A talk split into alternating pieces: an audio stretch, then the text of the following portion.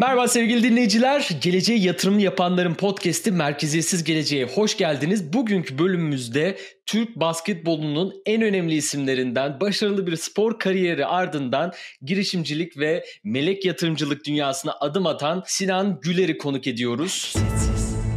Sinan Güler basketbol kariyeri boyunca bir Euro Cup, iki kez basketbol ligi, iki kez Cumhurbaşkanlığı kupası, iki kez Türkiye kupası, sayısız şampiyonluk, 155 kez A milli takımda forma giydi ve 2010 yılında da gümüş madalya kazanan efsane kadroda da yer aldı. İşte kariyerinde Beşiktaş, Galatasaray, Darüşşafaka, Anadolu Efes, Fenerbahçe gibi Türkiye'nin en önde gelen kulüpleri var. Bundan sonra da 2011 yılında Lastik Pabuç isimli girişimle girişim hayatına başladı. Sonrasında melek yatırımcılık serüveni var. Bugün e, bu programımızda Sinan Güler'in basketboldan buraya geçiş dönemini konuşacağız. Türkiye'deki bizim bildiğimiz ilk spor odaklı hızlandırıcı programını da başlattı. Web 3'te de artık böyle çok gözde bir sima olarak kendisini görüyoruz. Vallahi çok heyecanlıyız biz bu podcast için. Hoş geldin. Hoş bulduk. Nasılsınız? Çok iyiyiz. Valla seni gördük çok daha iyi olduk. Çok heyecanlıyız bu bölüm için. Teşekkürler. Çok güzel anlattığın Bio'ya ufak bir ekleme yapacağım. 2011 yılında aynı zamanda kendi sosyal girişimimiz olan Güler Legacy'yi kurduk. Türkiye'de farklı bir bakış açısıyla spor organizasyonları yapmaya ve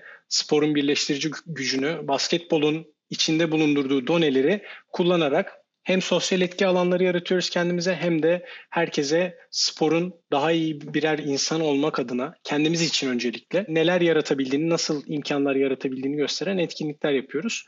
Buna da giriyor olacağız muhtemelen konu olarak ama en azından bunu da yaptığımız işler arasında bahsetmek istedim. Kesinlikle Güler Legacy bugün bol bol konuşacağız. Hatta onu konuşarak başlayalım. Çünkü yani ilk o oldu. Şimdi basketbol kariyeri var. Basketbolda bugün çok konuşalım istiyoruz. Bunu çünkü eşleştirdiği yerleri hem girişimcilik hem yatırımcılık olarak böyle eşleştiği yerler nereler vardır onları da senden duymak istiyoruz.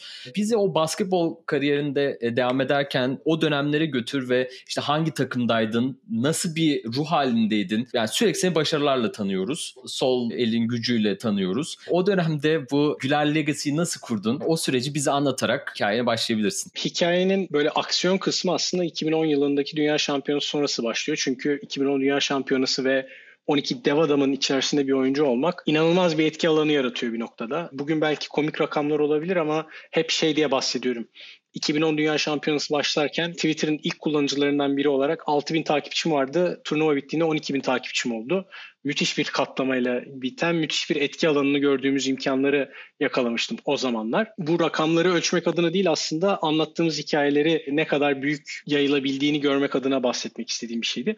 O etki alanını düşünürken de geçmişe dönerek çocukluğumda gittiğim basketbol kamplarını, o kampların getirdiği benim önüme sunduğu fırsatları, kendi hayatımı şekillendirirken spordan neleri öğrendiğimi, rekabetin ortamı içerisinde konfor alanı, konfor alanına çıkmama, dışına çıkma gibi hikayelerin nasıl beni şekillendirdiğini çok net görme fırsatı yakaladım ve bunu babamın basketbol kariyeri, abimin basketbol kariyeri ve benim basketbol kariyerim ve ileriye yaratabileceğimiz imkanları görmek adına bir ortam yarat. Kampların ilk senesinden itibaren de kendi takvimimize uygun bir şekilde basketbol kampları tasarlarken esasında sosyal etki alanımızı da görmüş olduk ve 2011 yılından bugüne 10 yaz kamp yapabildik. Pandemi girdi araya farklı şeyler oldu. Bini aşan sporcu katıldı. Bini aşan sporcunun yanında da 50 tane farklı şehirden 13 farklı ülkeden sporcuların katıldığı bir ortam yarattık bugüne kadar. 13 farklı ülkeden. Özellikle İstanbul ve benzeri spor imkanlarının büyük olduğu, imkanların kolay ulaşılabilir olduğu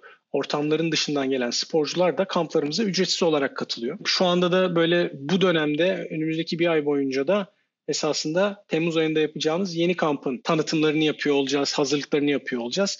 Ekibimiz harıl harıl çalışıyor bu noktada. Belli bir seviyede de bu sosyal etki olarak düşündüğümüz burslu olarak getirdiğiniz sporcuları destekleyebilmek adına kurumlarla iletişimler kurup kurumlara özel etkinlikler yapıyoruz. Belli bir seviyede, belli bir süredir de enerji sektöründe farklı işler yapan enerji sayıyla, enerji sayı üretimle hem onların kurum içi 3x3 organizasyonlarını yapıyoruz hem de onların ulaştıkları bölgelerde, istihdam yarattığı bölgelerdeki okullarla bir araya gelerek basketbol eğitimlerimizi kış döneminde o şekilde veriyoruz. Bu etkiyi böyle artık Abim de bıraktı, ben de bıraktım. Daha farklı şekillerde nasıl yayabiliriz? Basketbolu dinamik değişimini rüzgar olarak arkamıza alarak nereye gidebiliriz? Bunları tasarlamaya çalışıyoruz. Gerçekten adına yakışır bir miras. Zaten 12 dev adamdan birinden de böyle bir miras yakışırdı. Ama sadece bununla da ibaret değil yani. Yakından takip ettiğimiz kadarıyla pek çok girişimcilik yatırımcınız, maceranız da var. Zaten Doğancan da biyografide bahsetti. 2011 yılında Lastik Papuç'a ilk girişimle melek yatırımcılık serüveni başlıyor. Ondan sonra portföyde şirketler arttıkça artıyor ve bugün hani Meditopya gibi birçok bildiğimiz isimler bile var portföyde.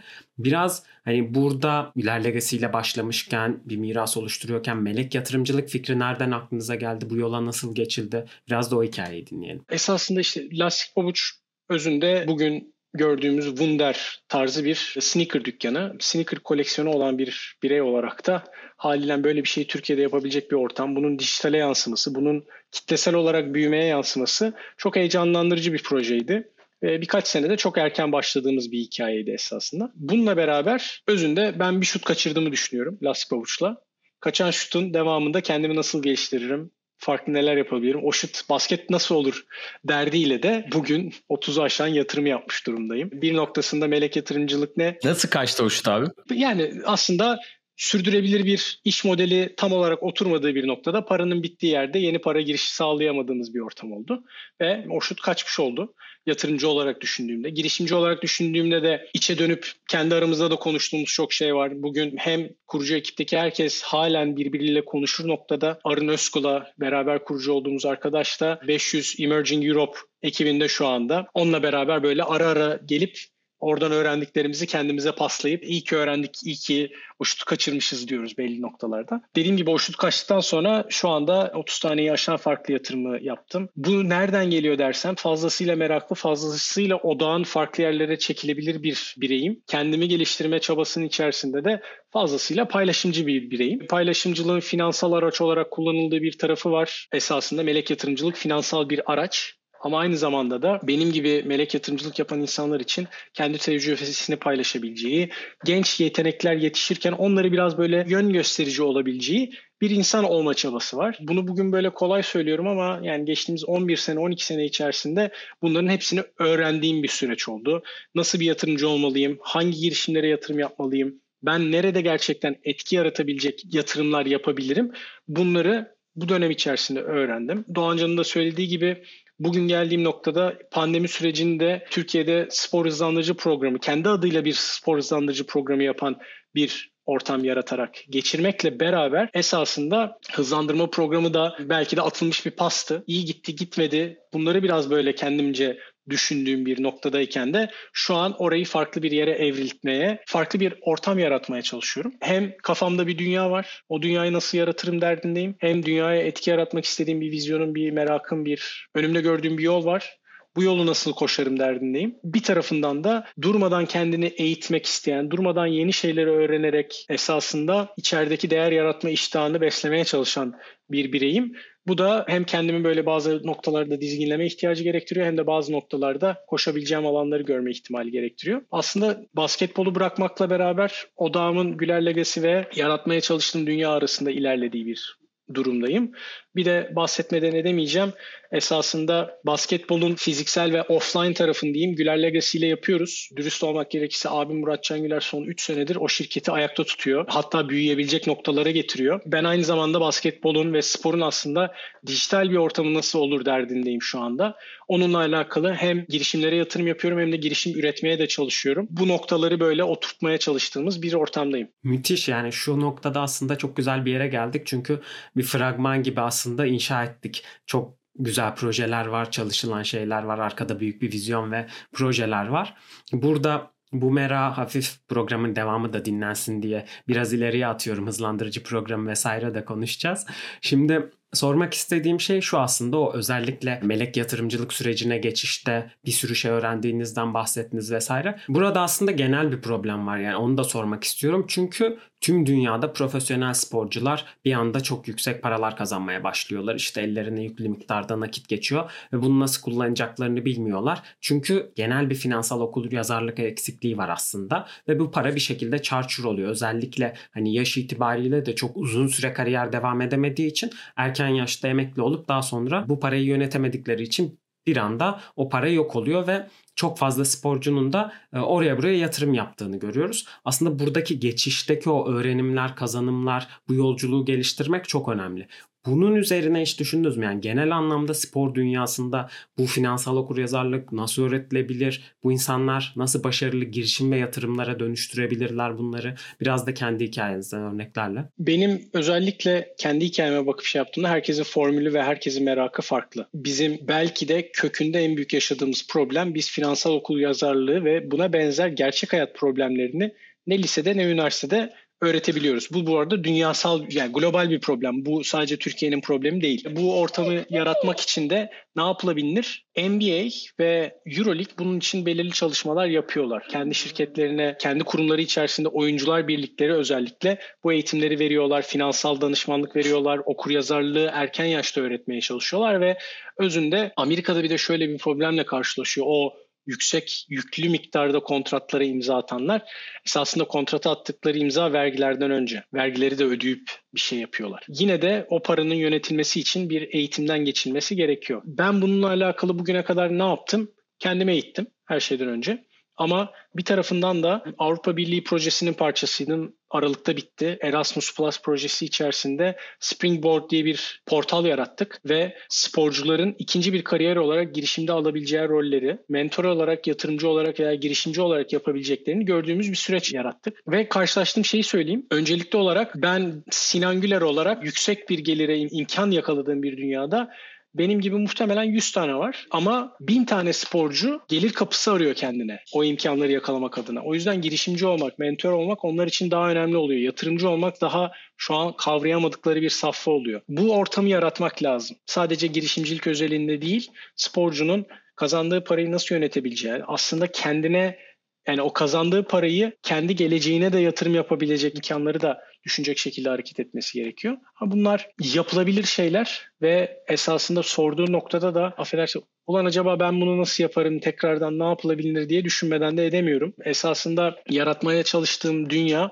bunları da içinde barındıran sporcuları ve sporcu benzeri değer yaratan, bireysel olarak değer yaratan insanları hayatın içerisine nasıl dahil edebilir, yatırımcılığa nasıl çekilebilir, kendi finansmanlarında girişimcilik dünyası yatırım aracı olarak nasıl kullanılabilir? Böyle kendi kafamda sorduğum soruların içerisinde bulunuyor. Güzel bir özetledin aslında. Yani bu dünyada da çok gördüğümüz bir problem. Ben NBA'yi çok yakından takip ediyorum. Yani büyük ciddi bir basketbol aşığıyım. Bir sürü basketbolcudan da hani kariyer bittikten sonra işte çok zor sıkıntıya giren işte Dylan Tavares gibi son zamanlarda hani bunları çok görüyoruz. Ama burada da hani işte sen şu an mesela mentorluk yapıyorsun. Yani ciddi bir etki alanı var. Ciddi büyük bir e, takipçi kitlen ve e, seni dinleyen insanlar var. Burada belki işte genç sporculara bu şekilde bundan sonrası için de sadece biz Türkiye'de değil dünyada böyle bir akım var. İşte daha fazla bu alanda bilinçlenen sporcular finansal yönetim konusunda bilinçlenmesi noktasında bir atılım var. Belki hani sen de bunun öncüsü öncüsü olursun Türkiye'de. Yani umuyorum olabilirim ya da umuyorum bunun öncüsü olan biri çıkar. Başka biri yapıyorsa da ne güzel ona destek olmak için de elimden geleni yaparım. Yakalamamız gereken şeylerden bir tanesi esasında Amerika'da bu konudan zorlukla mücadele eden birinin örneğini verdin ama bir tarafından da NBA'in en iyi 10-20 oyuncusuna baktığımızda hepsinin arkasında çok ciddi bir finansal kurum var ve çok ciddi yatırım mekanizmalarını yönettikleri alanlar var. Bunları gördükçe de şey modundayım böyle. Keşke ülkemizin mevzuatı bunları yaratmaya mümkün olsa da belli şeyleri o değer hmm, yaratanları güzel. çekebileceğimiz imkanlar olsa ama şu anda melek yatırımcılık dediğimizde bireysel belgeleri alabiliyorsun. Bununla alakalı vergi avantajlarını alabiliyorsun ama bunu sporcuyla veya bunu sanatçıyla eşleştirebileceğimiz bir dünya henüz tam olarak oturmadı. Benim de sporculuk kariyeri işte bir noktada baktığında bütün bunları bahsettik. Evli ve 3,5 yaşında çocuğu olan bir bireyim. Kızımla geçirdiğim vakit şu an bütün her şeyden çok daha önemli. Kızımın yaşayacağı hayatı düşünmek, onu en iyi şekilde tasarlamak her şeyden çok daha önemli. Tabii ki de değer yaratmaya başlarken en yakından başlamam gerekiyor. Bugün böyle şey modundayım böyle sizle konuşurken e, tamam ben bu yolları koşuyorum ama burada gerçekten gitmem gereken bir araba var. O arabayı nasıl yönlendirdiğim önemli. Aynı zamanda eşim de bir girişimci. Eşimin girişimcilik serüveninin parçası olmak acayip heyecan verici. Kendim yol gösterebildiğim kadar yol gösteriyorum.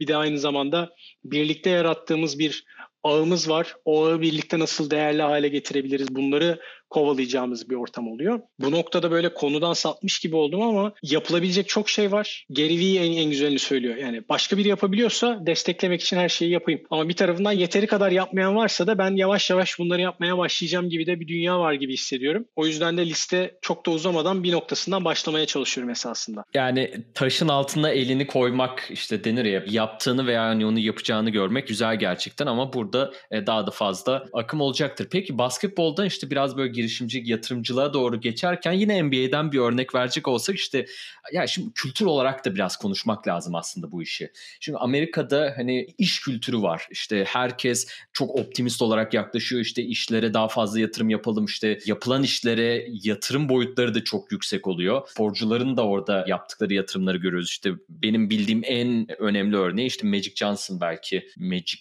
Johnson Enterprises diye işte bir sürü spor alanında yatırımları var. Yani sen de bir hani oyun kurucu olarak da söyleyeyim belki hani ben ona benzettim çünkü biraz Magic Johnson Türkiye'deki bu işe dönüş noktasında hani ona doğru bir benzerlik var mı diye. Buna bağlantılı olarak bu basketboldan girişimcilik, yatırımcılık hayatına geçerken kariyerini nasıl etkiledi? Bu basketbolda elde ettiğin hem başarılar hem de mental kuvvet, girişimcilik ve yatırım serüveninde sana yardımcı oluyor mu? Basketbolla girişimciliği, yatırım dünyasını birleştirebilirsen çok sevinirim. Önce benzetme için çok teşekkür ederim. Forma numarası benzerliğiyle beraber de güzel bir yakalama olmuş oldu. Birincisi özünde basketbol odaklı sadece sorduğun soruya bakacak olursam basketboluma engel koymamakla beraber basketbolumu ne kadar besledi bir soru işareti koyabilirim. Ben sadece basketbola odaklansaydım ve LeBron diyor ya more than an athlete. Sadece atlet olarak hayatıma devam etseydim başarıma yeni bir şey katar mıydı? Bilmiyorum. Başarımdan bir şey götürdü mü? Onu da çok bilmiyorum. Geçmişe dönüp baktığımda yapabileceğin en iyisini yapmış bir sporcu olarak ben içim rahat bir şey yapıyorum. Ama belki daha iyisini de yapabilirdim. Hatalarım kesin olmuştur. Daha kötüsünü de yapabilirdim. O yüzden o değer noktasında şu an olmam gereken noktadayım gibi düşünüyorum. Mental olarak güçlü olmak, mental olarak kırılmaz olmak sporda çok net öğrendiğimiz bir şey.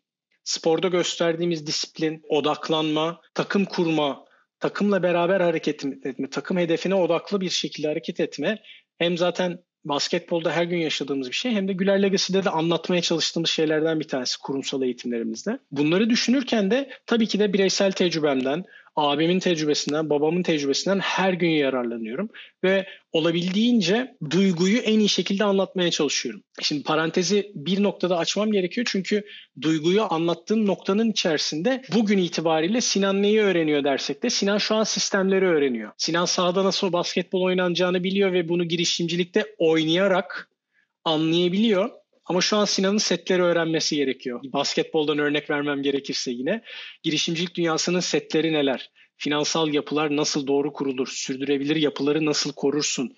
İş modelini yaratırken iş modelini takip edebilecek işte sistematik hamleleri nasıl yapmalısın? Ben bunları yeni yeni öğreniyorum. Eskiden duyguyla beraber Aa, bunu da yaparız, onu da yaparız. Ulan basketbolcuyum zaten ben. Formayı giydim tabii ki de oynarım. Kanayana kadar oynarım falan modunu Biraz şimdi geriye çekip takım arkadaşım kim olmalı? Nasıl sistemlerle ilerlemeliyiz? Bu nasıl para kazanacak? Bunlar bugün mesela işte dedik ya demin listede yapılabilecek çok iş var. Değer yaratabilecek çok güzel noktalar var. Ama bunların hepsi sürdürülebilir olarak adım adım ben hepsini bir anda şey yapmaya başlanırsam havuza atlıyorum derken okyanusa atlıyorum. Benim aslında suyu kendimi damla damla havuzunu kendim yapıyor olmam lazım gibi bir dünya noktadayım şu anda. Çok güzel de bir aslında temeli oluşturdun. Yani fundamental sağlam diyorsun bir girişimci olarak. Dayanıklılıktan bahsettin. Mücadele etme sevdasından bahsettin tabii ki. Bu da girişimcilerde de e, çok etkili tabii. Girişimcilikte de yani her gün bir yangın var. Biz her gün yangın söndürüyoruz. Bir adım geri çekilip hani hangi yarışı yapabileceğimizi, hangi kulvarda ya da hangi dağı tırmanacağımızı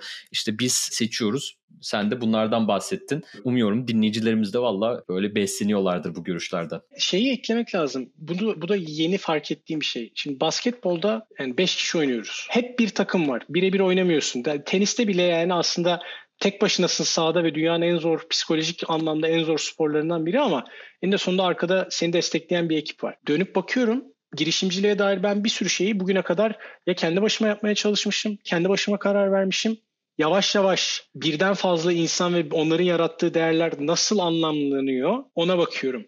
İki tane şeyi fark ettim. Sen demin dedin ya taşın altına elini koymak. Bir, hiçbirimiz atlas değiliz dünyayı sırtlayalım. Hepimiz kaldırabileceğimiz taşı bulup onun altına elini koyalım. Ha, onu bir de yanına başka birileriyle beraber kaldıracak bir güç buluyorsak o zaman zaten pamuk gibi kalkıyor olacak. Onu kendim önce kabul etmeye çalışıyorum. Benliğimle yaşadığım bir süreç şu anda. Bir de aynı zamanda oradaki değerleri kimlerle beraber yaratırım derdindeyim ki gerçekten 3-4 sene içerisinde bunları yaşamak, bunları tecrübe ederek bu noktaya gelmiş olmak heyecan veriyor bana. Yani aslında müthiş bir üçgende konuşuyoruz. Burada spor var, girişimcilik var, yatırımcılık var. Biraz hayatınıza dokunarak, biraz neler olup bittiğine bakarak ama temelde aslında objede burada bazı özellikler ve beceriler var. Yani onlar etrafında bir dünya kuruyoruz. İşte dediğim gibi basketbol 5 kişilik oynanan bir takım burada takım oyunculuğu var. Resilience dedik. Bunun aslında iki katmanı var. Bir zorluklarla mücadele gücü. iki yıkıldığı zaman tekrar yeniden ayağa kalkabilme becerisi. Bunlar aslında hep hem sporda hem girişimcilikte hem yatırımcılıkta gördüğümüz özellikler. Bunu biraz da o zaman hızlandırıcı programına da bağlayarak konuşmaya devam edelim. Burada yeni girişimler hızlandırıcı programına eminim ki başvuruyorlar. Tamamen bugün konuştuğumuz özellikleri mi arıyoruz hızlandırıcı programında katılan girişimlerde mesela yoksa farklı farklı özellik ve beceriler de öne çıkıyor mu? Nasıl bir dünya var orada? Şu an hızlandırıcı programın çağrıları kapalı. Esasında 2020 yılında iki tane çağrı açtık. 12 tane girişim başvurdu.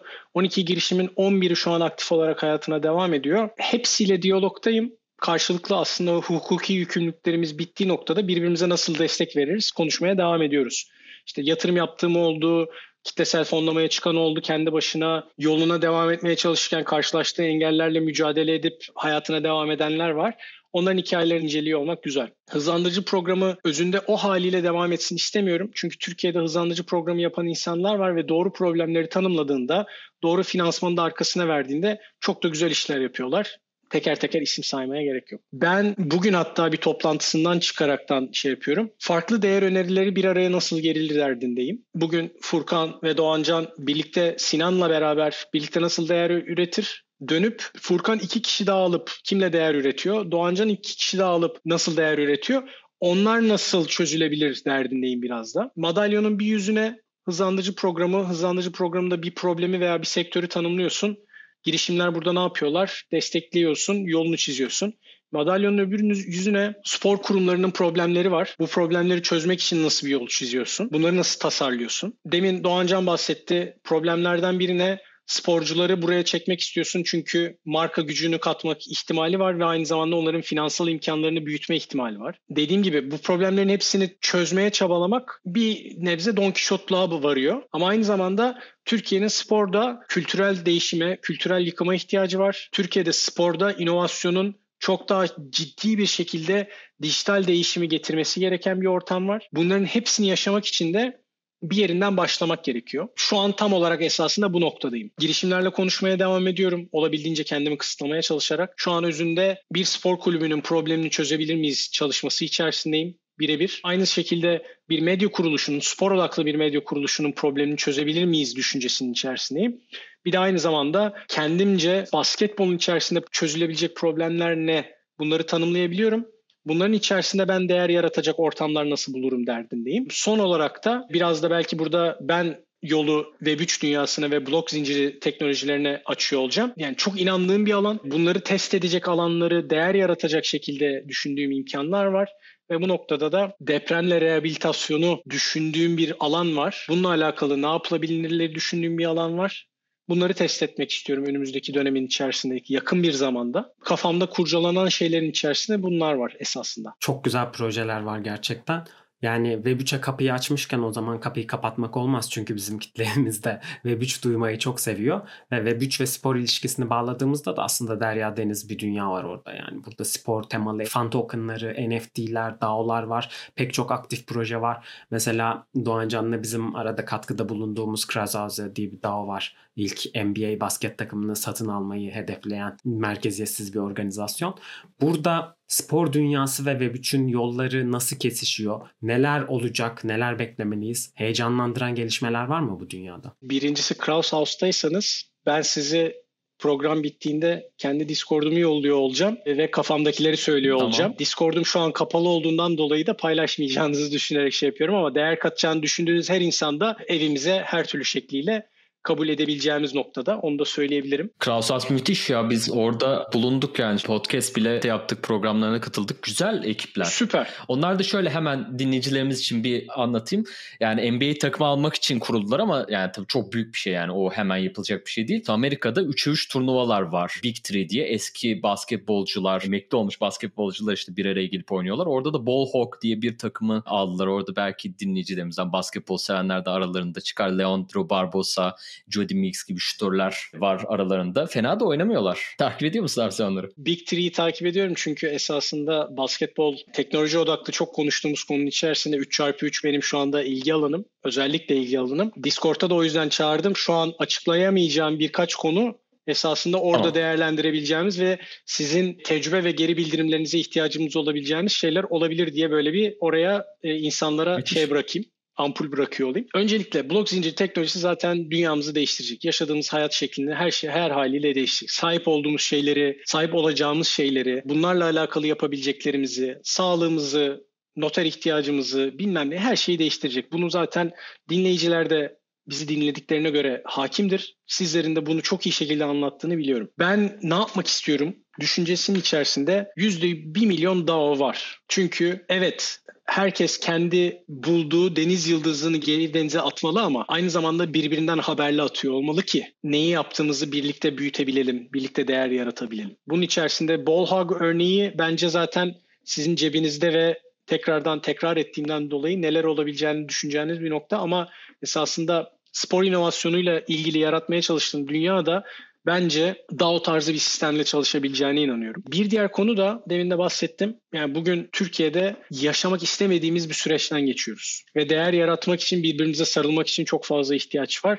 Ve belki de bu depremle beraber yaşadığımız travmanın etkileri çok uzun süreli olacak. Ben aynı zamanda Basketbol için Destek ve Eğitim Vakfı'nın kurucu üyelerindenim. Hatay Belen'de bir basketbol köyü kuruluyor. Bu köyle alakalı bağışlar toplanmaya devam ediyor. Onu bir, bir tarafa koyacağım ama aynı zamanda da mobil deprem bölgesindeki her yere ulaşabilecek. Basketbolu biraz daha gerçekten rehabilitif bir araç olarak nasıl kullanabileceğimizi düşündüğümüz bir organizasyon yapma çabasındayız. Fenerbahçe takımının kaptanı Melih Mahmutoğlu ile birlikte şu an bir fon kurma hazırlığındayız BİDEV için. Bu fonla beraber de lansmanı ve detayları daha da farklı bir şekilde geliyor olacak ama esasında bu rehabilitasyon sürecini en iyi şekilde bizim katkımız, basketbol camiasının katkısı ne olabilir? Bunları tasarlamaya çalışıyoruz. Web3'e nerede bağlanıyor dediğimiz noktada da benim ilk denemem şu olacak. Utilify ile beraber bir çalışma içerisindeyiz.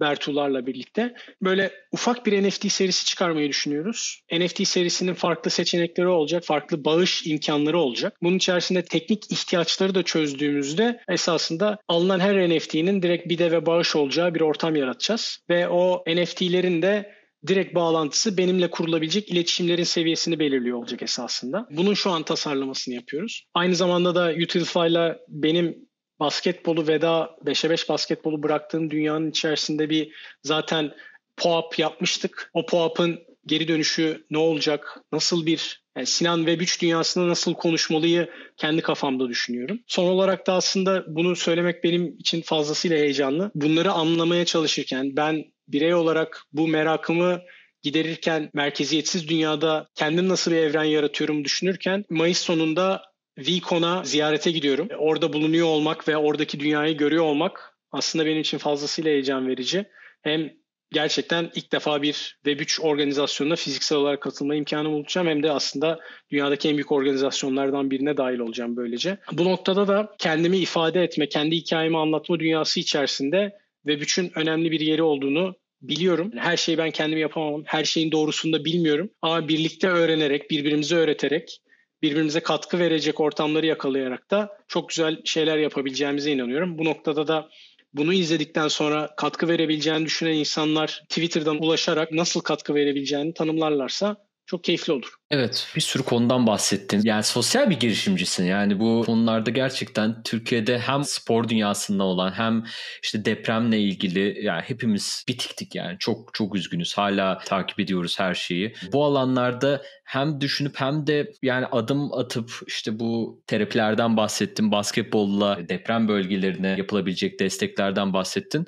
E, Valla çok keyifli ilerliyoruz. Sana çok teşekkür ediyorum. İnsan olarak yani gerçekten çok değerli şeylerden bahsediyoruz. Bunları arttırmamız lazım. Şimdi web için bir sürü konusu var. Bir sürü yapılabilecek projeler var. Burada senin de yatırım yaptığın bir sürü projelerden bahsediyoruz. İşte girişim dünyasından da bahsediyoruz. Yurt dışındaki o bilgiyi de almak noktasında işte bu VCon gibi herhalde Gary Vaynerchuk'un e, bir e, organizasyon Aynen. bu doğru mu? Doğru. Şunu sormak istiyorum. Şimdi girişimci olarak hani biz bir tane alan belirleyip oraya bir odaklanma genelde yapınca başarılı olunuyor en azından. Yani o odaklanmayı sağlamak. Ama yatırım dünyasında işte farklı hani melek yatırımcı olarak işte farklı şeylere ben buna inanıyorum. Buraya yatırım yapabilirim de diyoruz. Senin böyle bir Web3'te ben buraya odaklanacağım dediğin bir alan var mı? Spor alanıdır diye tahmin ediyorum ama biraz daha hani böyle detay verebilirsen bize biraz daha detaylara inersek hani seni odaklanmayı düşündüğün vizyonunu anlatabilirsin burada. Türkiye'de yapmak istediklerini veya işte e, projelerle birlikte bunlardan bahsedersen seviniriz. Projeyi daha da tanımladıkça belli bir noktaya gelecek ama yani Web3 ya da Web3 değil yaratmaya çalıştığım dünya ki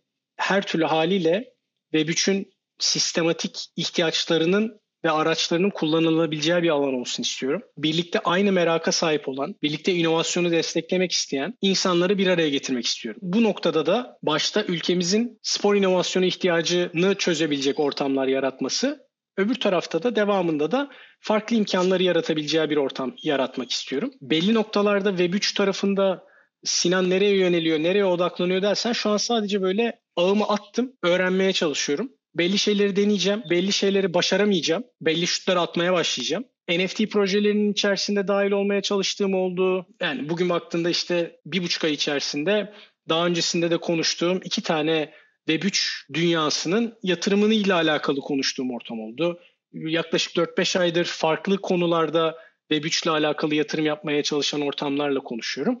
Hani ben bu alanın içerisinde olacağım. Odağım öncelikli olarak kendi problemlerimi çözmek olur. Kendi hikayemi anlatmaya çalışırken belki kendi kitlemi yönetmek için bir şeyler yapıyor olabilirim. Belki başka kitlelerin yaratılmasına imkan yaratıyor olabilirim. Bunlar böyle Age of Empires gibi haritada daha açmadığım bölgeler var. Gör görüp de ilerlemeye çalıştığım haliyle. Ama şu anda birinci odam ne? Her haliyle Sinan sürdürülebilir bir şekilde hem kendine katkı verebildiği hem çekirdek ailesini en iyi şekilde büyütebildiği hem de etrafına değer yaratabildiği bir ortam nasıl yaratıyor onu bulmaya çalışıyorum. Onun odağını aramaya çalışıyorum. Ya aslında burada normal organizasyonlar günümüzde geleneksel organizasyonlar daha dijitale geçiş süreçlerini bile tamamlayamamışken Web3 gerçekten çok erken aşamada bir dünya ve hepimiz keşfediyoruz Kesinlikle. aslında. O yüzden yani hiçbir zaman CV'sinde blockchain uzmanı ve güç uzmanı yazan bir insana güvenmiyorum. Çünkü henüz gerçekleşmemiş, oluşmamış bir dünyanın uzmanı nasıl olabilirsiniz? Yani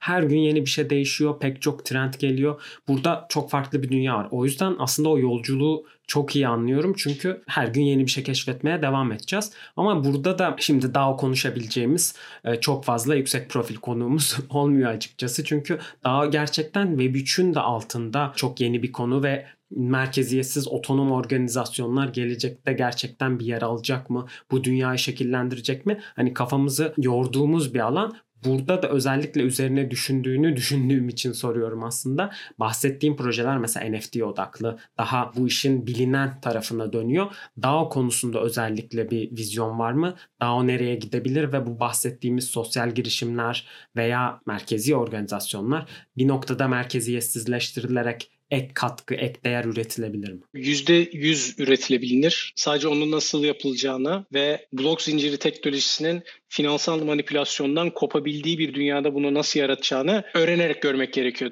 diye düşünüyorum. Yani bugün ben baktığımda hem finansal manipülasyona sebep yaratmayacak bir ortam yaratayım derdindeyken hem de benim etrafımdaki bütün segmentlerin bu blok zinciri dünyasında mantığını anlayabilecek ve öğrenme eğrisinin çok yüksek olmayacak bir dünyaya bulunması en başa dönüyorum etrafıma yarattığım sistemler ve bu sistemleri yönlendiren insanlarla mümkün kılınacak gibi geliyor. Yani ben dediğim gibi yani derya deniz bir dünya. O derya denizin içerisinde muhtemelen sadece kendi şezlongumda ne olduğunu biliyorum şu anda. Yan taraflarda ne olduğunu bilmiyorum, nereye gideceğini bilmiyorum. Ama aynı zamanda hem Web2 dünyası ve gerçek dünyanın içerisinde bunlar nasıl replike edilebilir? İşte Carbon Solutions var, Kadir Köymen'in kurduğu farklı alanlar var. Bunlarla beraber nasıl birleştirilebilir? Hem de bu gerçekten yaptığımız işler DAO'da olsa nasıl çalışır? Bunu çok net bir şekilde düşünüyorum ama bugün nasıl yaparımı gerçekten henüz bilmiyorum. Yani yani 2-3 gündür kendi kafamda ne oluyor? Yani etrafında bu kadar doğru insan var. Tamam NFT projesiyle beraber buraya bir yere evrilebilir. Okey ama insanları nasıl kazıklamadan bunu yapabilirim? Çünkü ben benim derdim Güzel. yarın 3 milyon kazanayım değil. Benim derdim hep beraber 3 milyon ne, kime nasıl kazandırıyoruz? Yani bunu bugün basketbolcu olarak kolay düşünebiliyorum. Paramı kazandım, o oldu bu oldu bilmem ne de değil. Çünkü paranın araç olduğu bir dünyayı hepimiz için yaratabileceğime inanıyorum. Ve ben yaratabilirim de değil yani ben yaratmayayım yaratan insanlarla birlikte yaratmaya çabalayalım derdindeyim. Bunlar böyle bugünün de cevapları değil yani. Evet ben yarın DAO kurayım ama DAO kime hizmet ediyor? Çünkü ben bugün bir şey kurayım dediğim noktada her şey bana hizmet eder noktada olacak. Ama ben spor inovasyonuna hizmet eden bir yapıyı kurabilirsem nasıl olur? Bilmiyorum. Bunları öğrenmeye çabalıyorum ve işte yani en başında işte sizleri dinlerken okey bunlar böyle böyle konuşuyor. Orada onu yapan var. Evet bu ilgimi çekiyor. Orada onu yapan var. Bu ilgimi çekiyor bir tarafa. Bir tarafından da yani işte bugün belki hep beraber bir ağ atmaya fırsat buluyoruz kendimize ki birincisi siz ikiniz benim ne düşündüğümü bugüne kadar bilmiyordunuz. Merak ettiğimi bilmekle beraber ama şimdi ne katkı verebileceğinizi de görüyor olacaksınız. Bir de üstüne üstlük dinleyenlerden iki kişi daha ben böyle katkı verebilirim dediği noktada ha okey birlikte konuşabilecek bir ortam birbirimize hesap verebilir taskler yaratmak, bu tasklerin ne değer yarattığını görüyor olmak DAO burada çalışıyor. Çünkü işte ben şu an 3 ekran görüyorum. 3 ekranın ortasında da böyle ufak bir üçgenimsi bir alan var. Biz burayı nasıl yönetiriz düşünmek zorundayız. DAO kurdum da işte e, treasury token şöyle olurdu. Bunlar, bunlar zaten çözülebilir alanlar. Çünkü teknik olarak dili belli. Benim bilmediğim bir dil bu arada yani onu bilenle şey olması lazım. Ama biz bu üç günün içerisinde neler olabilir yapabilirmişiz gibi düşünebileceğimiz bir ortam oluyor. Yani gerçekten işin felsefesinde buluşmuş hani bu kadar aynı noktadan çıkan kişiler olduğumuz için bu masanın etrafında bayağı mutlu oldum. Çünkü gerçekten anlaşılmayan nokta bu. Yani insanlar DAO'lara işte şirketimi nasıl merkeziyetsizleştirebilirim diye bakıyordu. Aslında o nasıl bu işin? Ama önemli olan neden, arkasındaki motivasyon ne? Yani biz burada gerçekten dediğin gibi o 3 milyonu topluca insanların kazanabileceği işte kolektif bir organizasyonu neden kurmalıyız? İşte nasıl dağıtmalıyız? Demokratikleşme süreci. Aslında DAO'nun felsefesini şu an anlamak gerekiyor ki üzerine ne kurulursa kurulsun aslında çalışsın. Ve bu macera ancak böyle daha anlamlı olur. Çünkü hep geri dönüp bakınca işte orada bu motivasyon var. Arkasından bu gücü alıyor. Felsefesi bu diye doğrulayalım. Bence çok doğru noktada bir temel atılmış zaten. Üzerine ne inşa edilirse edilsin. Eminim ki güzel bir yolculuk yaratır. Sadece mevzu para değil. Buradaki o miras kültürü var ya işte legacy diye mesela senin yaptığın işte var. Bu legacy kültürü aslında yurt dışında hadi yine Amerika'da örnek verelim hani çok yaygın hani bu miras bırakma diye. Ama buradaki söylediğimiz şey aslında bilmiyorum senin için de öyle mi? Öyle olduğunu hissettiğim için bunu söylüyorum aslında. Nasıl hatırlanacağım? Konusu ve insanlarda nasıl bir itibarım olacak konusu da e, çok önemli. Yani birçok projede bu biraz atlanabiliyor. Furkan'ın da söylediği gibi yani sizin de söylediğiniz gibi burada yani DAO güzel bir şey veriyor bu merkeziyetsiz otonom organizasyonlar nasıl yapabiliriz veya işte bu verdiğimiz vizyonu karar alma ve o amaca, vizyonumuzdaki amaca giderken ya insan faktörüne çok fazla güvenmektense koda güvenmeyi tercih ediyoruz. İşte daha transparan yapılar, koda güvenerek işte e, şuradan bir açık yakalayayım, işte biraz ben kaymağını biraz yukarıdan alayım gibi bunları çok önüne geçebilecek bir teknolojik bir altyapı var şu an elimizde. Bunu nasıl kullanacağımız yine tabii oradaki e, vizyona ve bırakmak istediğimiz mirasa kalıyor aslında. Programımızın da yavaş yavaş sonuna geliyoruz. Benim sormak istediğim daha çok konu var. Yani konuşmak istediğim de çok konu var aslında. Ama şimdi hani girişimcilik konuştuk, spor konuştuk. Biraz da e, bu yatırımcılık konusunu konuşalım. Melek yatırımcı olarak 20'den fazla benim bildiğim kadarıyla e, yatırımın var. Bunlardan başarılı olanlar senin örnek verdiğin gibi işte şut attım, kaçırdığım şutlar olmuştur. Yani en değerli öğrenme deneyimi ne oldu? Ne dersler çıkarttın bu yaptığın yatırımlar sürecinde? En değerli öğrenim her türlü şekilde insana yatırım yapıyorsun. Ve insana sen demin dedin ya hani daha ile alakalı. insana güvenmek değil, insanın yaratmak istediği değere ve emeğe aslında yatırım yapıyorsun. Çünkü evet daha da ölçebildiğin şeylerden bir tanesi kodun cevapladığı sorular.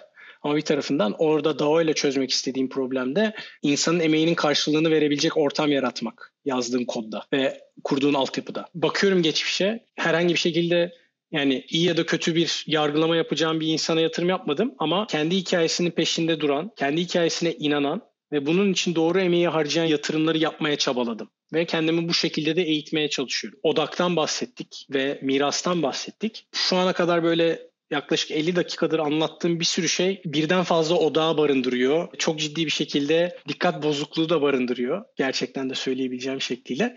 Ama müthiş bir paylaşımcılık da gerektiriyor. O paylaşımcılığı da bugüne kadar 30 yatırım yaptım. Okey. Bunları şimdi hem nasıl yönetiyorum, ileriye dönük neler oluyor, beraber yatırım yaptığım insanlarla nasıl konuşuyorum. Hem de daha odaklı, daha yapmak istediklerimle örtüşen, daha benim merakıma uyan insanlarla nasıl bir araya geliyorum? Furkan şey söyledi. Meditopya benim için çok güzel bir örnek. Ben bugün kime yatırım yaparsam yapayım birlikte nasıl ürün üretiriz diye konuşmaya çabalıyorum aynı zamanda. Meditopya ile şu an ben onların anlaşmalı olduğu kurumlarla kurum içi eğitimler verebiliyorum. Bu yapıyı yaratmak esasında melek yatırımcılığın getirdiği yollardan bir tanesi. Herkesin melek yatırımcılık yolu da farklı. Herkesin formülü de farklı. Bugün baktığında yani ben daha böyle kendimi cepheye atıyormuş gibi gözükmek istiyorum. Evet. Bugünkü halimle. 5 sene sonra belki değer önerim biraz daha şekillenip oturduğunda cepheye gitmeme gerek kalmayan bir yapıda devam ediyor olacağım. Ya çok güzel söyledin. Şimdi yurt dışında da mentorluk programlarına katıldığını, başka röportajlarında, söyleşilerinde dinledim. O yüzden bu soruya güzel bir cevap geleceğini umuyorum. Böyle girişimcilik, finans alanında veya işte melek yatırımcılık dünyasında başarıya ulaşmak için genç basketbolculara veya sporcularımıza ne gibi tavsiyelerde bulunursun? Çok güzel bir soru. Birden fazla da cevabı var. Ama iki tane böyle odaklanabilecek şey görüyorum. Bir tanesi meraklı olmak. Merak sadece tamam. maymun iştahlılık değil. Onu da yapayım, bunu da yapayım, bunu koşturmak değil. Yapabileceğin şeyi daha iyi yapabileceğin ortamlara merak salmak. Ve belki de yani MVP diyoruz ya en yalın halde nasıl iş yapabiliyorsun buna merak salmak. İkincisi de şut kaçırmaktan korkmamak gerekiyor. Yani hata yapmak, başarısız olmak bizim böyle sarmaş dolaş yanımızda tutmamız gereken en yakın arkadaşımız olması lazım. Türkiye'nin kültürel anlamda en zorlandığı şeylerden bir tanesi ailemizden başlıyor, okulda görmeye başlıyoruz. Sınav stresiyle bambaşka bir yola giriyoruz. Bizim başarısız olma hakkımız yok deniyor. Çok büyük bir yalan. Başarısız olmak bizim için bir lüks değil başarısız olmak bizim öğrenme yolundaki çok yakın bir arkadaşımız. Bunu öğrendiğimiz noktada hata yaptıkça yaptığımız hatalardan dönebilecek imkanları yakalıyoruz. Daha da iyi olmaya çabalıyoruz. Daha da iyi olabilecek yolları görebiliyoruz. Hata yapmadan konfor alanının içerisindesin. Konfor alanının içerisinde de çok öğrenecek bir dünya kalmıyor. Bir yerden sonra olan biten her şeyin farkına varıyorsun zaten. Gerçekten yani bu bölümü kaçıran yandı. Hani büyük bir bilgi birikimini hayatına uygulayabileceği pek çok şeyi kaçırmış oldu. Biraz daha o yüzden hani hazır yakalamışken benim de son sorum şu olsun. Bunu somutlaştırmak istiyorum biraz daha. Bir sporcu olarak gerçekten geldiğin nokta çok ilham verici. Ama buna gelirken pek çok kaynaktan beslendiğine de eminim. Burada kitap olabilir, film olabilir, herhangi bir kaynak bir sınır koymuyorum. Önerebileceğin herhangi bir şey var mı? İnsanlara ilham verebilecek, somut adımlar attırabilecek. Çok genel bir soru ve zor bir soru biliyorum. Ama en azından birkaç örnek çok yardımcı olur dinleyicilere. Şimdi kitaplar arıyorum. İki tane, üç tane kitap göstereceğim. Türk basketbolunu tanımak istiyorsak ve Türk basketbolundaki en önemli insanlardan birini anlamak istiyorsak birincisi bu olur. Yalçın Granit adanmak. Ters gözüktüyse konuyla alakalı şey olur diye düşünüyorum. İkincisi bir sürü konuda yalnız olmadığımı bana anlattığından dolayı yaşadığı hikayeyi keyifle okuyabildiğimden dolayı ve esasında paylaşmanın ne kadar olduğunu güzel gördüğünü görmek adına Ahmet Mümtaz Taylan'ın ara toplamını okumalarını tavsiye edelim. Kendisinin sanatçılığının bir tarafına yaşadığı dünyayı görmek adına. Üçüncüsü şu an en kolayında İngilizcesini buldum. Hayatımızda felsefeyi içselleştirebildiğimiz noktada tek bir aile, tek bir okul değil ama felsefenin kendisini soru sormayı, merak etmeyi şey yaptığımızda çok farklı benlik serüvenlerine çıktığımızı düşünüyorum. Marcus Aurelius'un meditasyonlarını tavsiye ederim. Bir sürü daha kitap var. Aslında kendim de böyle podcast çekerken hem konuklara sorduğum bir şey hem de hep böyle ya bir kitap listesi çıkarmam lazım, bununla alakalı bir yazı yazmam lazım tarzında şey yapıyorum. Şu an böyle üç tane kitabı da yanıma getirdiğimde artık bunu kendime tekrardan aksiyon olarak ekleyeceğim bir noktada en yakın zamanda listenin uzun halinde paylaşıyor olurum. Buradan da haber olsun. Bunları da paylaşırız biz de linklerde. Süper olur. İlham aldığım insanlara gelecek olursak kitaplarını okumama gerek kalmadan birincisi babam, ikincisi abim. Onların basketbol hikayelerinden çok beslenerek olabildiğim basketbol oyuncusu oldum. Abimle hayatım boyu rekabet ettiğim dünyanın içerisinde onları yakaladığımı düşünüyorum. Şu anda hayatımdaki en önemli ilham kaynağı kızım Yasemin. Onunla hayatı öğreniyor olmak bambaşka birikimlerle beraber geliyor. Kendi birikimlerimi bırakarak hayatı öğrenme imkanı yaratıyor müthiş bir keyif. Spora gelecek olursak Michael Jordan, Jason Williams, Pistol Pete Maravich, Manu Ginobili, Kobe Bryant benden büyük olup da ilham aldığım oyuncular oldu her zaman için. Magic Johnson, Larry Bird abimin yaş grubuna biraz daha denk geldiğinden dolayı onlar uzaktan da olsa destekledi. Sanat dünyasına gelecek olursak Keith Richards, Eminem böyle hayatımda çok önemli yer sahibi olan iki tane sanatçı olduğunu düşünüyorum müzik olarak. Girişimcilik adına da ilham aldığım insanlar kimdir diye düşünecek olursak daha çok beynini cinciklemeye çalıştığım üç insandan bahsedebilirim. Bir tanesi Can Yüceoğlu. MAP yatırımın kurucularından çok arka planda kalan bir insan olmakla beraber fikirlerine yarattığı değere ve bana yol göstericiliğine çok inanıyorum. İkincisi beynini daha fazla didiklemek istediğim ama henüz yeteri kadar yapamadığım Bora Yılmaz. Onunla sohbet etmek her zaman keyifli ve öğretici. Üçüncüsü de şu aralar özellikle böyle ilgiyle takip ettiğim, yaptıklarını kendime nasıl örneklendirebilirim diye gördüğüm özellikle girişimcilik vakfı ile yarattığı dünyayla Sina Afra. Çok net böyle yakından ilham aldığım insanlar diyebilirim. Farklı birileri var mı diye bakıyorum ama şimdilik bu kadar yeterli olur sanki. Harikasın. Valla bunların hepsini de hem blog.merkeziyetsizgelecek.com adresindeki bu bölümün bölüm notlarında bulabileceksiniz. Sinan Güler kimlerden ilham alıyor kaynaklarıyla daha geniş olarak da orada bulabileceksiniz. Hem de bölüm notlarında da aşağıda inceleyebilirsiniz. Stoik Sinan Güler'i gördük e, bugün hem aile babası yönünü gördük, felsefi yanını da gördük ve girişimci yanını gördük. Bugün bahsettiğimiz konular arasında hızlandırıcı programından bahsettik, Güler Legacy'den yine bahsettik, basketbol programlarından ve bundan sonraki olabilecek bir sürü farklı yol ve e, işbirliklerinden bahsettik. Yani bu girişimci olarak heyecanlı görmek de çok güzel gerçekten. Michael Jordan'dan da örnek verdin. Aslında bugün konuştuklarımızın temasına da onun da bir söz var. Kariyer kariyerim boyunca nasıl 9000'den fazla belki atış kaçırdım. 300 maç kaybettim. 20'den fazla maç kazandıran atışa atmam istendi. Yapamadım. Hayatım boyunca defalarca başarısı oldum. İşte bu yüzden kazandım diye. Zannediyorum ki sen de böyle e, düşünüyorsun. Söylediğin şey çok net bir şekilde beni tanımlıyor. Michael Jordan'ı yani basketbol kampına gittim. Odamda her yerinde posteri vardı. Çorabı, ayakkabısı her şeyini almış bir insanım. Kazanmakla alakalı sporculuktan gelen ve DNA'ma işlenmiş bir kazanma ihtiyacı var. Burası kesin. Kesin. Ama aynı zamanda bugün Sinan şeyi öğrenmeye çalışıyor. Oynadığımız oyun kazanarak oynanması gereken bir oyun değil. Sonsuz bir oyun oynuyoruz. Biraz game teori, oyun teorisinde oran, öğrenmeye çalıştığım dünyanın içerisinde bitişi belli olan oyunlar değil, öne açık oyunlar nasıl oynanır derdindeyim. Bugün bunu çözmeye çalışıyorum. Yani o yüzden etrafta birden fazla ahtapot gibi bir yerlere tutunmaya çalıştığım bir şeyler var. Ama aynı zamanda da çok da heyecanlı bu serüven. Çünkü insanın kendini tanıması aslında dışarıya yansımalarıyla beraber de oluyor. O yüzden keyifli bir yoldayım. Zaman var abi. Başarılı olacağını ben yani %100 inanıyorum bu mindsetle diyeyim. Kesinlikle yani zaten bol bol da konuşacağız. Ben de senin için Michael Jordan öyle. Ben de Kobe'ciyim o noktada. Michael Jordan'ı işte çok ben sonlarını izledim. Ben ilk Kobe ile gözlerimi açtım. öyle bir durum oldu. Onun da çok güzel bir kitabı var. Burada dinleyicilerimizi de belki örnek de olabilir incelemek isteyenlere Mamba Mentality diye. Onu da verelim. Benzer insanlar zaten ikisi de değil mi? Yani birbirine çok yakın olan. Şunu sormazsam çatlarım. Sen şimdi baktığımız zaman Türkiye'nin en büyük kulüplerinde hepsinde forma buldun. Galatasaray, Fenerbahçe, Beşiktaş. Bunu da yapan aslında çok kişi yok. Özel de bir kulüp oluyor bu. Bu nasıl bir duygu? Bir de hangi takımlısın abi? Hayda. Uu, baştan uyarmayı unuttum. Ben bu soruyu istemiyorum demeyi falan dermiş. ben birincisi basketbolcuyum diyeyim yani. Basketbolu tamam. tutuyorum ve basketbol için ne yapılır ne edilir derdindeyim. Takımlarla bağlantılı olarak çocukluğumda Galatasaraylı büyüdüm. Galatasaray taraftarı olarak yakınlığım ve şeyi tartışmaya çok koymak istememekle beraber esasında profesyonel sporun içerisinde olunca, futbol izleyicisi olmayı bırakınca yani futbolu çok böyle takip etmiyor bir noktada olduğumda takım tutuyor muyum dersem şey olur. Ama bir tarafından da özellikle basketbolu çıtasını yukarıya çekmeye çalışan herkesi de olabildiğince desteklemeye ve takip etmeye çalışıyorum diyebilirim. Politik olarak daha doğru bir cevap. Çok kaçak bir cevap biliyorum ama aynı zamanda bir taraftan da şey böyle kendimce e, hissettiğimi söylemeden de edemiyorum.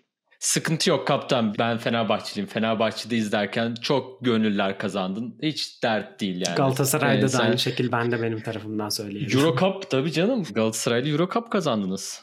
Ya şey peki şey de sorayım. O geldiğin böyle hani en büyük başarı herhalde şey gümüş madalya zaman mı o muydu? Hani senin için en büyük başarı elde ettim dediğin an hangisiydi? Gümüş madalyayla Eurocup kupası birlikte. İkisi, ikisi birlikte. İkisi de yani efsaneydi. Çok çok güzel e, zamanlar. Peki senin merkeziyetsiz gelecek dinleyicilerine söylemek istediğin son olarak e, bir şeyler var mıdır?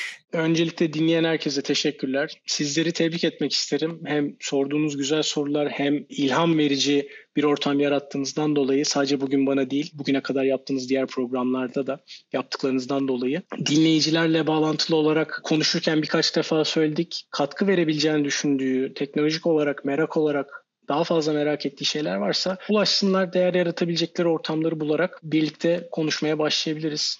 Fikir fikri açar. Bir de girişimcilikle alakalı sorduğunuz soruya bağlı olarak söyleyebilirim. Fikir bulmak kolay, fikir milyon tane var. Biz hepimiz konuşalım, her türlü fikir buluruz ama nasıl uyguladığımız önemli. O uygulamaları birlikte test edebileceğimiz, birlikte başarısız olabileceğimiz ve birlikte başarabileceğimiz ortamları hep beraber yakalamak dileğiyle. Müthiş. Sporculuk, girişimcilik, yatırımcılık, felsefe, web 3 her şey üstüne muhteşem bir kaynak oldu bu bölüm. Yani yalnızca bir kere değil her sene açıp açıp bence bir kere dinlemek lazım Müzikler Efendisi serisi izler gibi. Böylece yeni bilgiler keşfedeceklerine eminim dinleyicilerin. Çok keyifli bir sohbet oldu. Çok teşekkür ediyoruz geldiğin için.